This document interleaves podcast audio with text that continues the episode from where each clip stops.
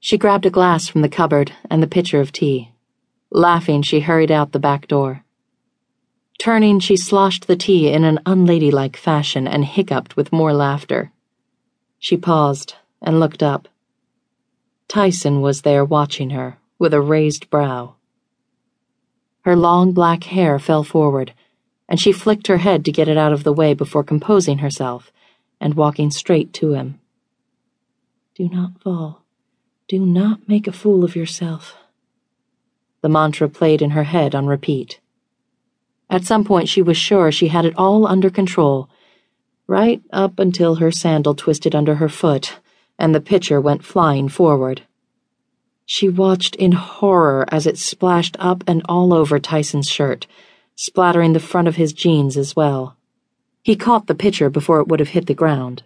He held it out to her, his movements stiff. Here. Drop this. Oh.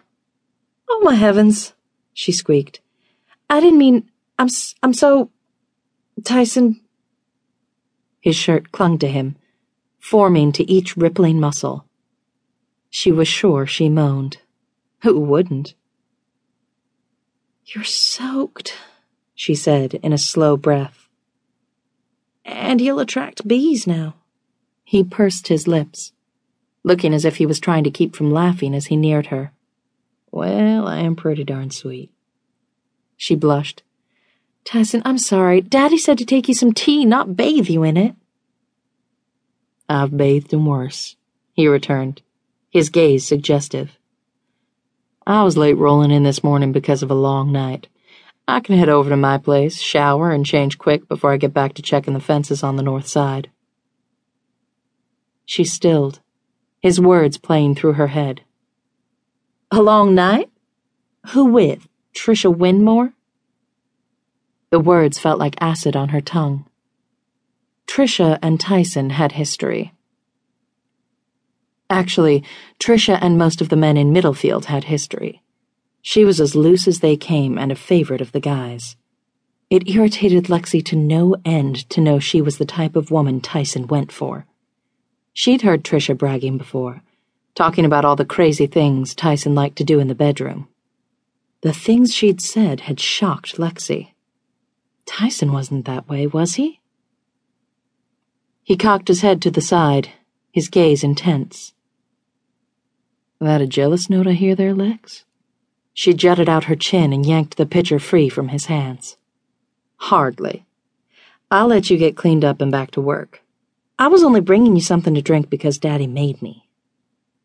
She knew she sounded childish. Tyson peeled off his soaked shirt, making her mouth water and her knees weak. She hated how easy he could shake her to her core. His kiss was one she thought about often and compared others to. It had hurt her deeply when he'd pulled away years ago, telling her the kiss was a mistake, and she was just a child. Gripping the pitcher for dear life, Lexie managed to keep control of her emotions, even with his glistening chest within licking distance. You should really be on your way, shouldn't you? Trying to get rid of me so soon? Tyson asked. You didn't seem to mind me here yesterday when you were running around in nothing but a barely there bikini. She huffed. I wasn't running around in it. I was going for a dip in the pool, and you just happened to be here near the house. I didn't plan that. If you say so, he returned, a cocksure smile on his handsome face. She entertained slapping it off him, but that would involve making contact, and that would be bad. She'd be tempted to offer herself up to him. He was a major weakness for her. Always had been. Her time away had helped somewhat. When she was younger, she'd have cried already. She wouldn't now. Not over his quick comebacks and wet shirt. Take the show that way, she said, pointing towards his bunkhouse. I'm not really interested.